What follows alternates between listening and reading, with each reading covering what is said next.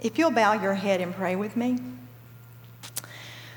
Father, Daddy God, um, we just come to you um, asking for your presence in this place, asking for your word to be spoken, thanking you that um, you see us and you still love us. Father, regardless of what um, I prepared to say, I pray that um, I just follow your will and I follow your spirit, and the words that proceed out of my mouth come from you. I also ask that you help people to hear what I don't say, but what they need to hear. And I'm forever grateful for this church and these people. But mostly, I'm forever grateful for you. In the precious name of Jesus, whom we love. Amen. Um, Robert's been doing a series called Someday.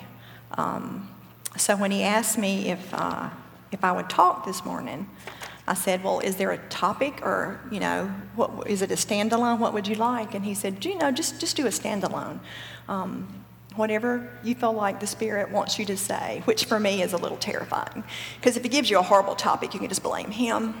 Um, and so the thought came to me not long ago I told somebody, sometimes when I talk, I kind of name the talk in my head so I don't lose my point.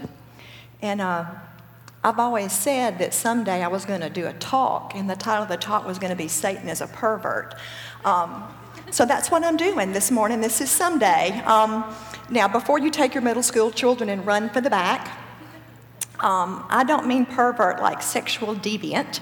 Um, I mean pervert is in someone who perverts. And I knew what I thought I meant when I said pervert, so I, I looked it up. You know, the Webster Dictionary is the authority. Um, and sure enough, I was right.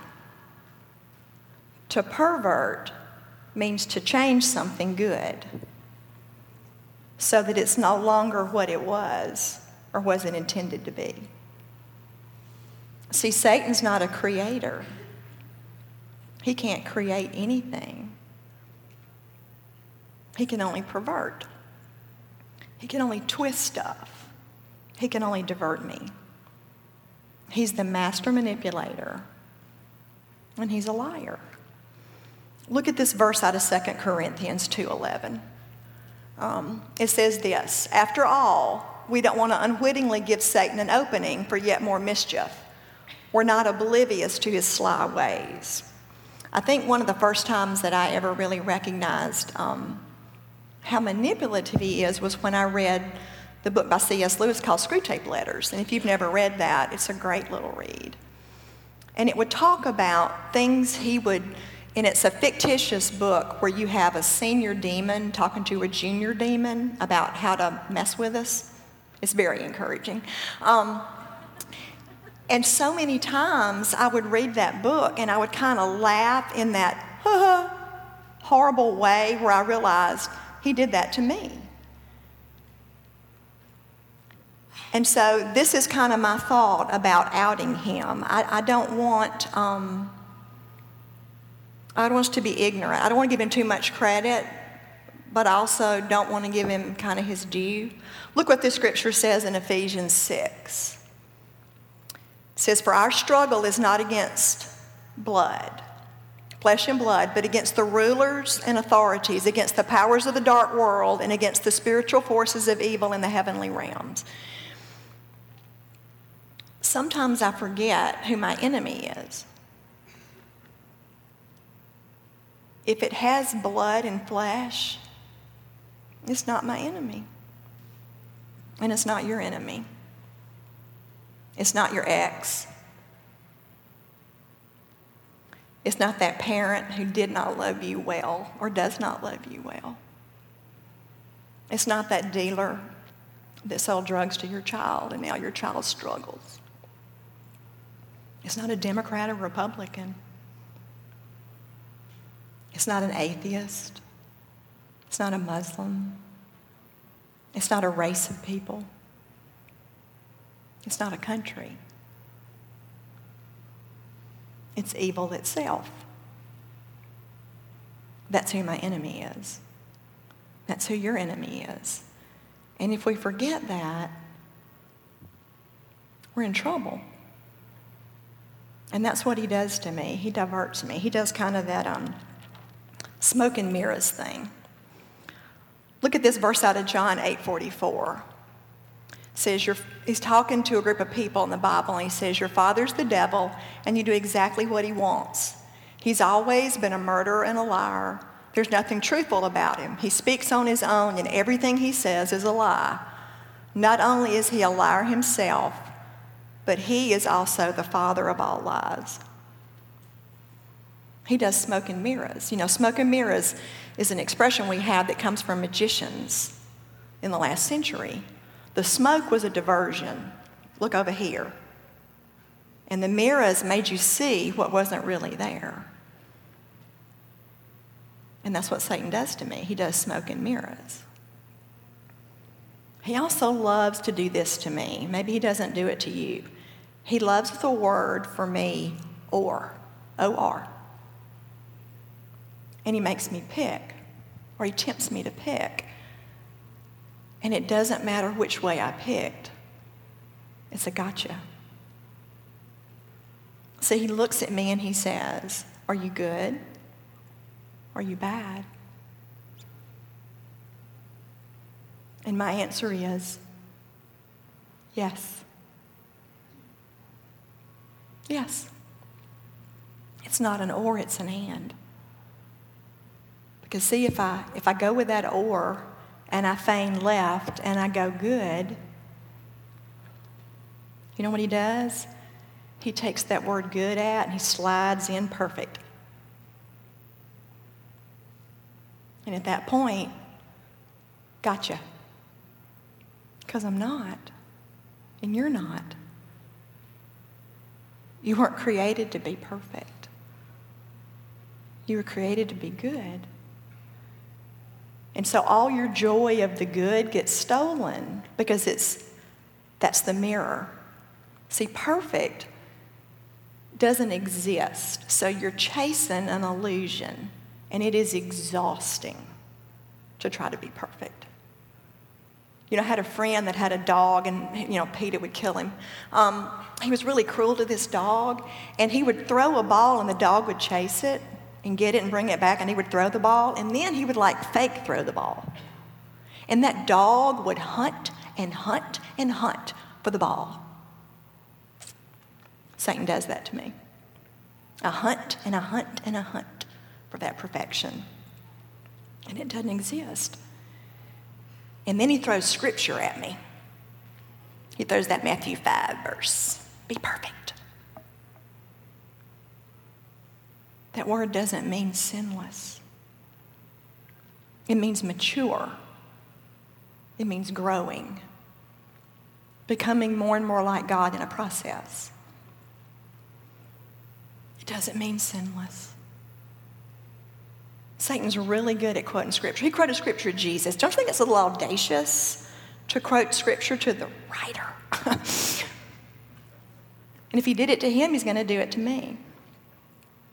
Don't let him take out good and slide in perfect. Because here's what happens good is a really messy house with pizza and friends. Perfect is the five course meal I'm planning in my head when my house is clean that never occurs.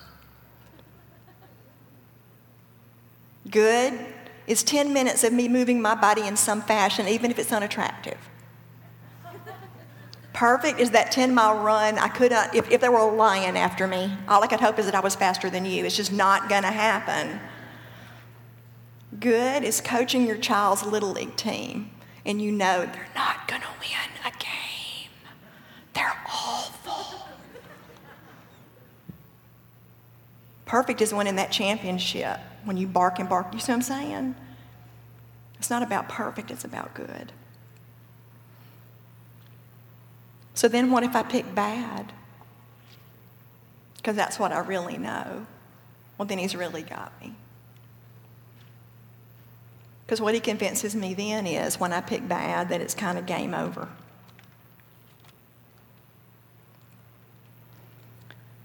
Let me tell you what's true. In the Garden of Eden, God didn't say game over. He still doesn't say game over. Here's what I think he does. I have a wonderful invention that I borrow that's my husband's occasionally called a GPS.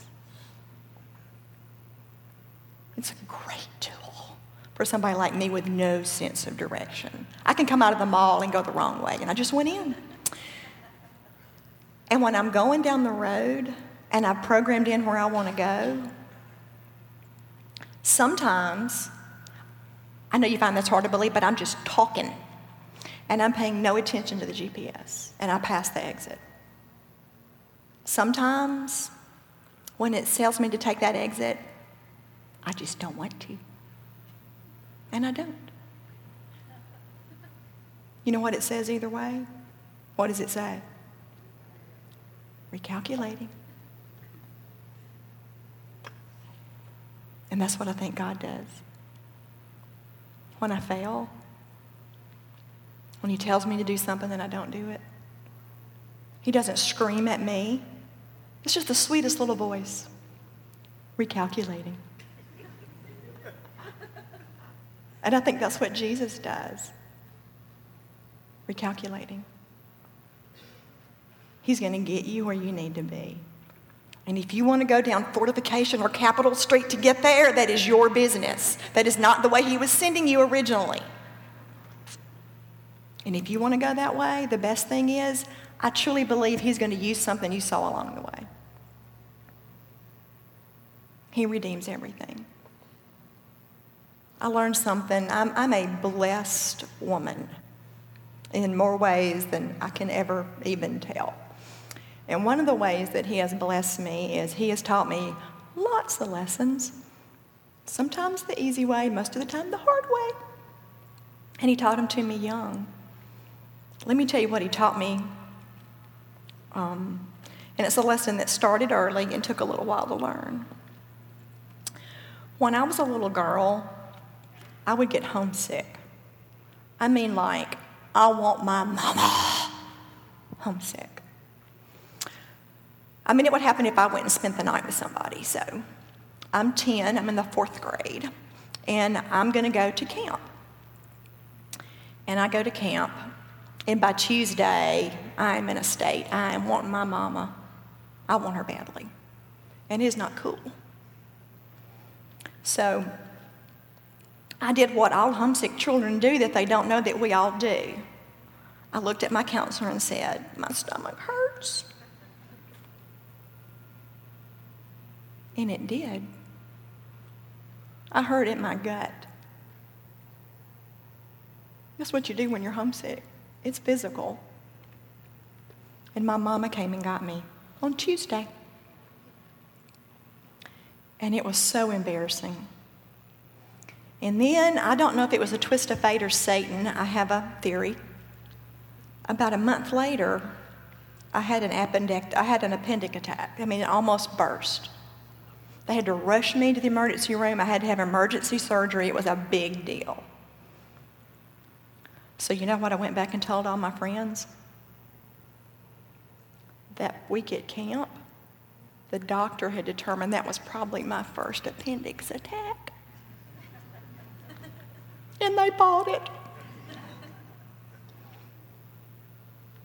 And it made me feel so ashamed because it was a lie. And they believed that lie. And I was so ashamed because I was homesick and other people didn't get homesick.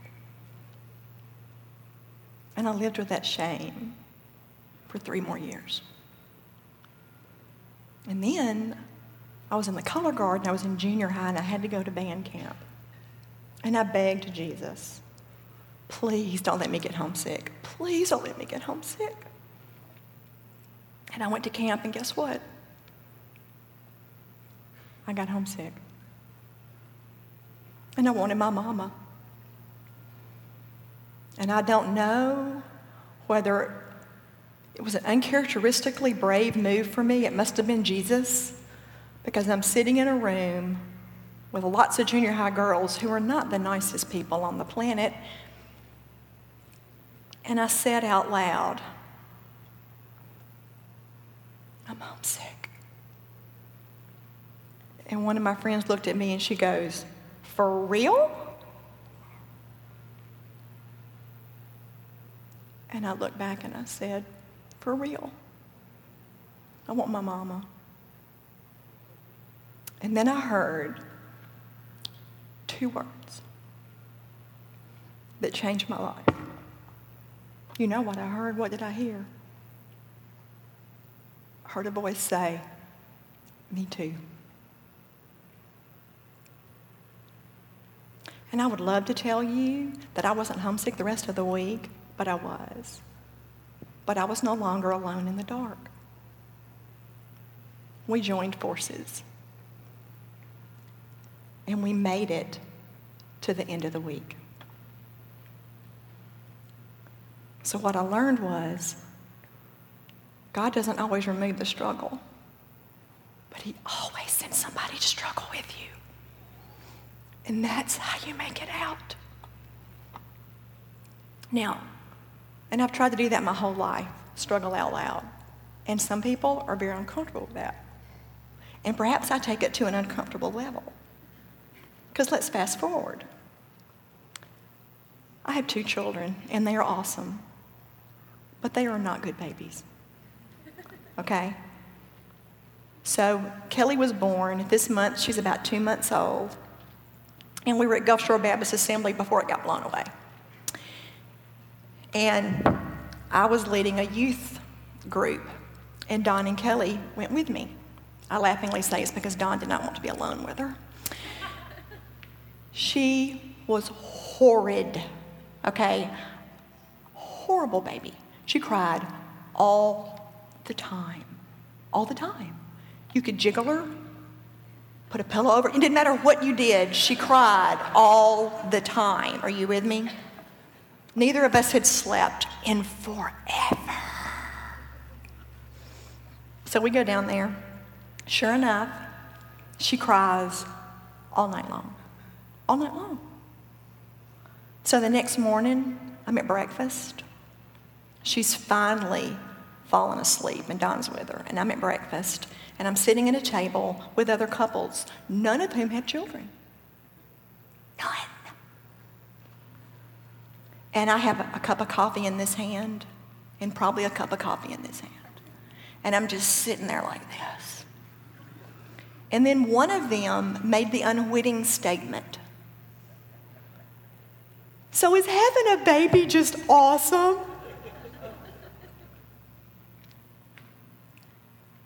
And I looked at her and I said, Do you know what I would really like to do right now? And in all innocence, she's not picking up on body language. She goes, No. And we're sitting looking at the ocean, and there's a pier. And I said, You see that pier? I'd like to take my baby to the end of that pier and sling her as far as she'll go. And then take a nap. I knew at that moment I'd perhaps stepped over a line. Because they all like drew back. Do you understand? Like, but that was the truth. I just wanted a nap. Now, in my self defense, she's 27 and I have not killed her. So I did not do it. But you could say they're just judging. You're thinking, that's the truth, sorry. Well, let's fast forward two years. Kelly, by this time, is three, still alive. And we go to see one of the couples. We're going somewhere and we go by where they live in North Mississippi and we spent the night. And she and I are cooking in the kitchen and she said, um, I owe you an apology. Really? Bring it on. And she said, We're foster parents. And she said, Not long ago, we had a foster baby. And she said, He was a drug baby. And she said, He cried all the time. And I thought I was going to lose my mind. And she said, one night, he was just crying and crying and crying. And I thought, I just want to pick you up and just shake you. And she said, and I felt like what kind of person wants to shake a baby.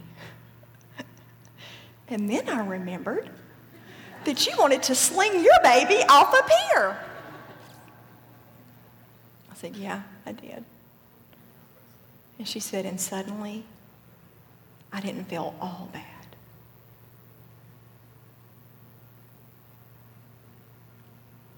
It's not always going to work out. But that's unfortunately, that's the character. I have light and I have dark. You have light and you have dark, both. And you can say, well, you know, you didn't really do that. You don't know about my dark. I feel like it'd be Darth Vader. Whoa. This is a story somebody told me one time, and it may be because it's my nightmare. that I've always remembered. It's about 20 years ago. And it was a youth evangelist telling the story. Do I need to do something? Is that driving y'all crazy?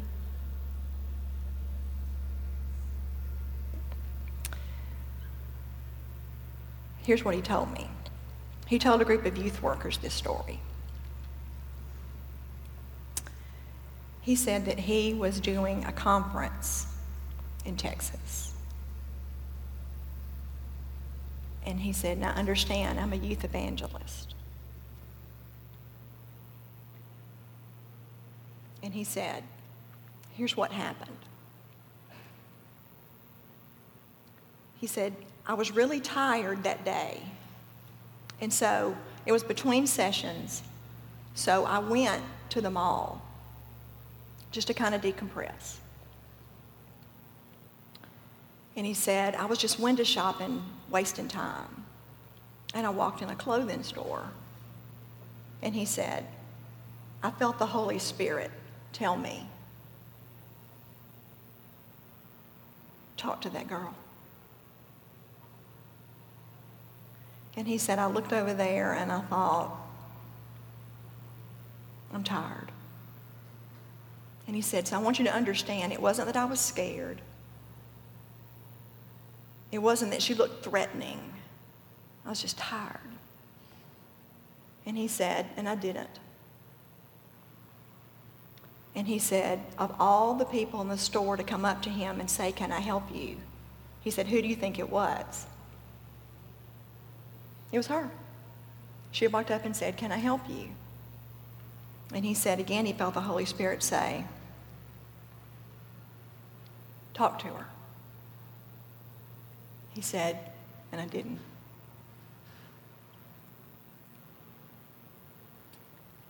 And he said, she walked off. And he said, as he walked out, one more time she came up to him and said, Sir, are you sure I can't do anything for you? And he said he felt the Holy Spirit say, Say something. And he said, and I just didn't want to get into it. And I didn't. He said, I walked out of the store and I told Jesus, if I still feel this way in the morning when I'm fresh, I will come back. And he said he got in his car and he drove across. It was Houston, so it took a while. He was going to go by his hotel room before he went back to the conference. And he said he got caught in traffic. It took him a couple hours. And when he walked in the hotel room, he said he flipped, he did what he always did. He flipped the light on and he flipped on the TV. And he said he went in the bathroom area to brush his teeth. And he said, and in that moment, he heard the news person say, There's been an explosion at the mall. And he said he just froze. And then he heard him say, And there's one fatality. And he looked and he said, I didn't even have to turn around. but I knew. And he said, and I turned around and I looked. And I was staring into the face that I had told the Holy Spirit no to three times. He said, and I just fell. And I just started weeping uncontrollably and telling Jesus, I'm so sorry. I'm so sorry. I'm so sorry.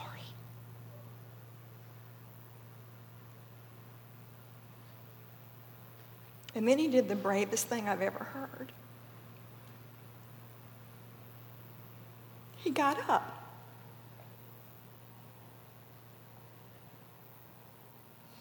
And he told Jesus, I'm so sorry. And I pray that you sent somebody behind me that was obedient. And I'm going to be obedient the next time. He didn't let Satan tell him, game over. Because that's what Satan wants. I don't care what you've done. I don't care if you destroyed your family. I don't care if you've stolen. I don't care what you've done. It's not game over. You get back up and you say, I'm so sorry. And he looks at you and he says, recalculating,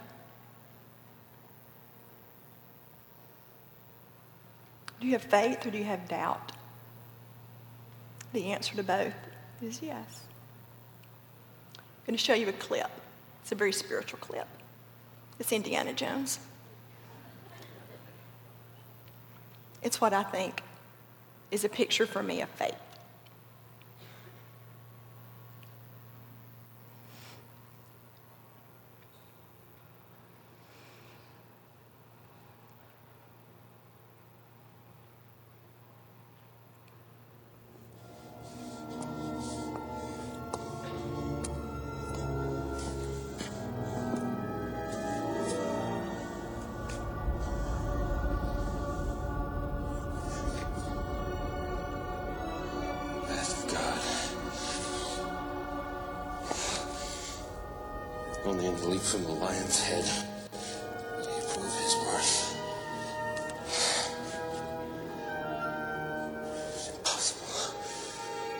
Jump this.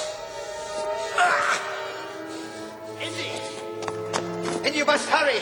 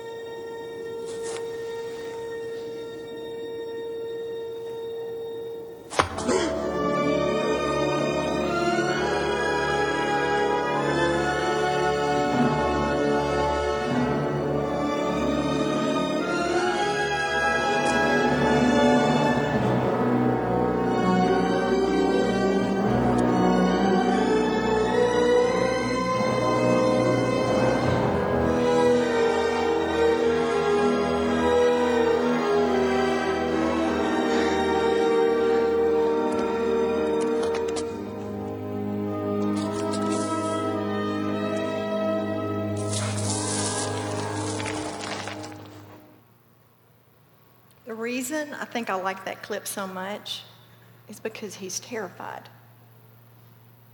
He doesn't see any way. See, I don't think the enemy of faith is doubt. I think the enemy of faith is certain. It doesn't take faith if you're certain. It takes faith when you doubt. Faith's a gift of God. Did you see why he stepped? He didn't step because he thought he was going to make it. He stepped because he loved his daddy.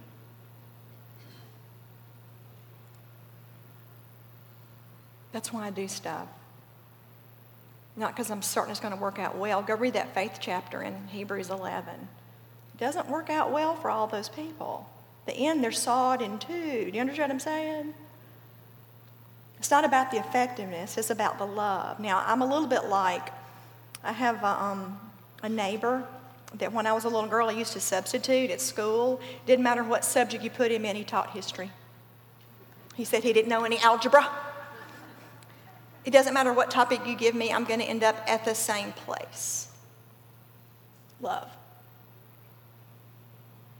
Jesus is so crystal clear. What's the greatest commandment?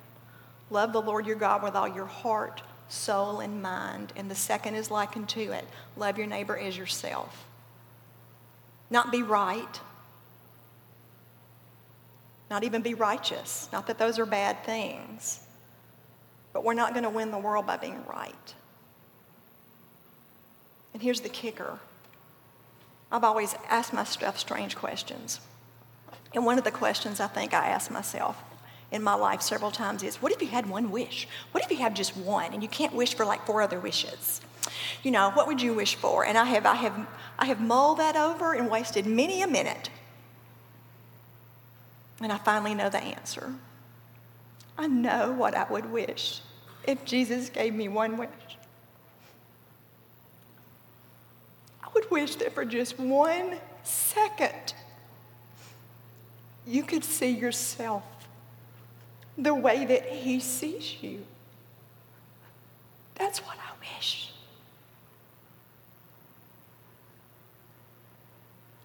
He loves you. And He knows all the good and all the bad. He knows what you've done, what you're doing, and what you will do. And He still adores you. He died for you. And I truly believe to the core of my being that the key is believing that statement. You have to believe that He loves you. You have to believe that you're worthy just because He created you to be worthy, not because you've earned it. You just are. Not because of your character, but because of His. Your sinfulness is not greater than His sacrifice. It just isn't. And I truly believe in the core of my being that what kept him on the cross weren't those nails. It was his love for you, not the world, you. I don't know how he did this, but I truly believe that every time he pushed up and took a breath and came back down, he saw your face. Yours. And if you had been the only one, he'd have stayed. I can't love other people till I believe I'm loved. See, when I really believe that I'm loved, the joy and the gratitude and the hope that fills me with lets me look at you and say, and it's true for you. I can't give what I don't have, and neither can you. So, my challenge to you today is this. If you don't truly believe in the core of your being that Jesus loves you, ask Him to show you. And He will. One more clip, and then Gary's going to take over. Years since I was first ambushed by Jesus in a little chapel in the Allegheny Mountains of western Pennsylvania. And in literally the thousands of hours of prayer, meditation, silence, and solitude over those years, I am now utterly convinced that on Judgment Day, the Lord Jesus is going to ask each of us one question and only one question. Did you believe that I loved you?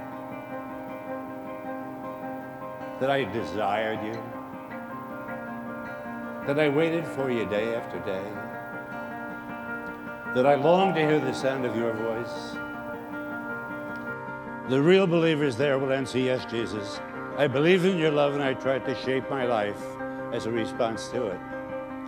But many of us who are so faithful in our ministry, in our practice, in our church going, are going to have to reply, well, frankly, no, sir. I mean, I never really believed it. I mean, I heard a wonderful, a lot of wonderful sermons and teachings about it. In fact, I gave quite a few myself. But I always thought that was just a way of speaking, a kindly lie, some Christians' pious pat on the back to cheer me on. And there's the difference between the real believers and the nominal Christians that abound in our churches across the land. No one can measure like a believer the depth and the intensity of God's love, but at the same time, no one can measure like a believer the effectiveness of our gloom, pessimism, low self esteem, self hatred, and despair that block God's way to us. Do you see why it is so important to lay hold of this basic truth of our faith? Because you're only going to be as big as your own concept of God. Remember the famous line of the French philosopher Blaise Pascal? God made man in his own image, and man returned the compliment. We often make God in our own image, and he wants us to be as fussy, rude, narrow minded, legalistic, judgmental, unforgiving, unloving as we are. In the past couple of three years, I have preached the gospel to the financial community in Wall Street, New York City, the airmen and women of the Air Force Academy in Colorado Springs, a thousand physicians in Nairobi. I've been in churches in Bangor, Maine, Miami, Chicago, St. Louis, Seattle, San Diego, and honest, the God of so many Christians I meet is a God who is too small for me because he is not the God of the Word. He is not the God revealed by and in Jesus Christ who this moment comes right to your seat and says, I have a word for you. I know your whole life story. I know every skeleton in your closet. I know every moment of sin, shame, dishonesty, and degraded love that has darkened your past. Right now, I know your shallow faith, your feeble prayer life, your inconsistent discipleship. And my word is this I dare you to trust that I love you just as you are and not as you should be, because you're never going to be as you should be.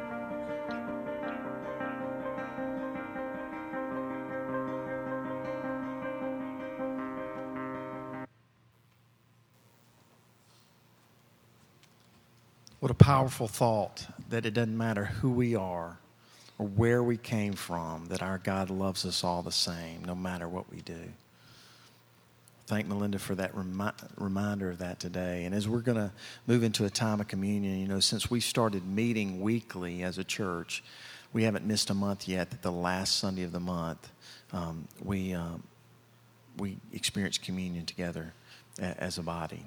So we're going to move into that right now. And you know, Paul's reminds us in 1 Corinthians that as we move into this time and remember what, what Christ did for us on the cross, that we need to examine our hearts and make sure that we're properly prepared for that time. So I'm going to ask you now, as we move into this prayer time, that you do that. Um, at Fondren, uh, if you've never experienced communion with us before, let me give you a couple of words of instructions. There are going to be six stations three in the front, three in the back. This is the first time we'll do it in this room, so uh, we might have to kind of figure that out. But there'll be a couple. One, one of the couple will have um, the wine, the other will have the bread. You will go to the bread first. You will take a piece. They will look at you and say, Christ's body broken for you. And you'll look back at them and say, Amen, if you believe that. Then you'll take that piece of bread and you'll go to the cup and you'll dip it into the cup and they'll say, This is Christ's blood shed for you. And you will look at them and you'll say, Amen, if you believe that. And then you'll take communion. So we pray that uh, as we go into this time, that you'll examine your hearts and be prepared. Pray with me. God, we are so thankful that today we were reminded about how much you love us. And God, we want to take this time right now as we prepare our hearts for communion, that we'll examine our hearts, confess our sin, and understand that because of your sacrifice, we can be complete. through our relationship with Christ